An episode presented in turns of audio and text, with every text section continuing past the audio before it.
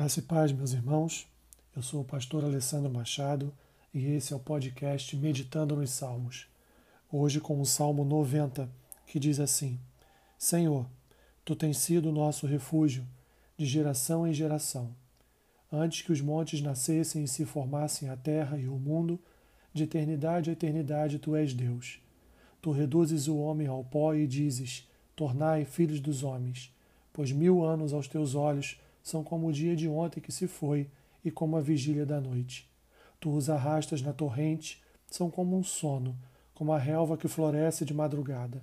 De madrugada viceja e floresce, à tarde murcha e seca.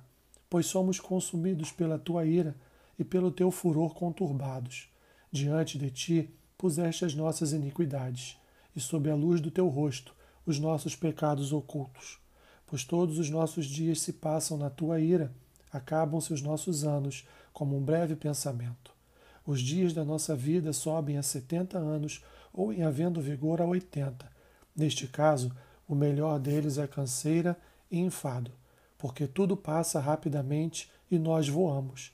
Quem conhece o poder da tua ira e a tua cólera, segundo o temor que te é devido? Ensina-nos a contar os nossos dias, para que alcancemos coração sábio. Volta-te, Senhor. Até quando? Tem compaixão dos teus servos. Sacia-nos de manhã com a tua benignidade, para que cantemos de júbilo e nos alegremos todos os nossos dias. Alegra-nos por tantos dias quantos nos tens afligido, por tantos anos quantos suportamos a adversidade. Aos teus servos apareçam as tuas obras, e a seus filhos a tua glória.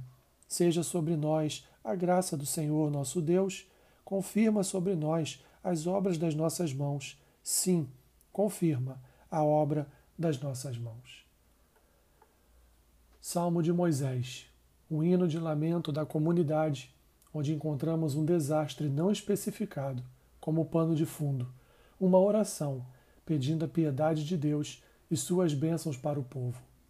O salmo remete a comunidade aos tempos de Moisés, como se fossem atravessar o rio Jordão e entrar na terra prometida novamente. Seus pais seguiram Moisés, mas, mesmo diante dos feitos maravilhosos de Deus, se rebelaram e foram impedidos de entrarem na terra prometida. Era necessário que o povo abraçasse a aliança e andasse em fé diante do Senhor. O salmista inicia sua oração exaltando a Deus como refúgio, um lar e abrigo para o seu povo de geração em geração. O Deus Criador sempre foi Senhor e sempre será e nunca mudará. Somos pó e, em contraste com a eternidade de Deus, nossa vida é insignificantemente breve, mesmo que ela venha a ser longa, pois o homem sofre as consequências do pecado de Adão e Eva no Éden, que abreviou o seu tempo de vida. A oração traz a reflexão a infidelidade das gerações passadas que resultou na ira de Deus. A nação sofre com os infiéis que atraem o julgamento de Deus sobre todos e, com isso, a canseira o enfado de uma vida de lutas e dores. O salmista descreve os limites desta vida no versículo 10. Alguns chegam a 70 ou 80 anos, o que é normal, outros nem a isso chegam, porque morrem antes, e outros até ultrapassam essa idade, mas a vida, a vida é breve, diante da eternidade de Deus. Por fim, o salmista, nos versículos 12 a 17, recorre ao ensino de Deus para seu guiar em fidelidade e sabedoria, aproveitando ao máximo cada um dos dias de vida, priorizando sempre aquilo que seria o mais importante.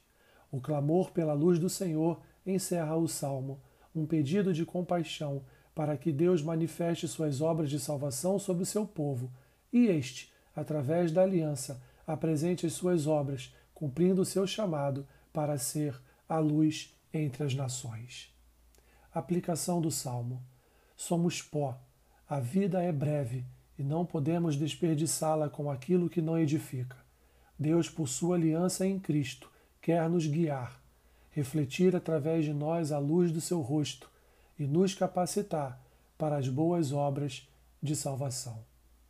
Que Deus te abençoe rica e abundantemente. Amém.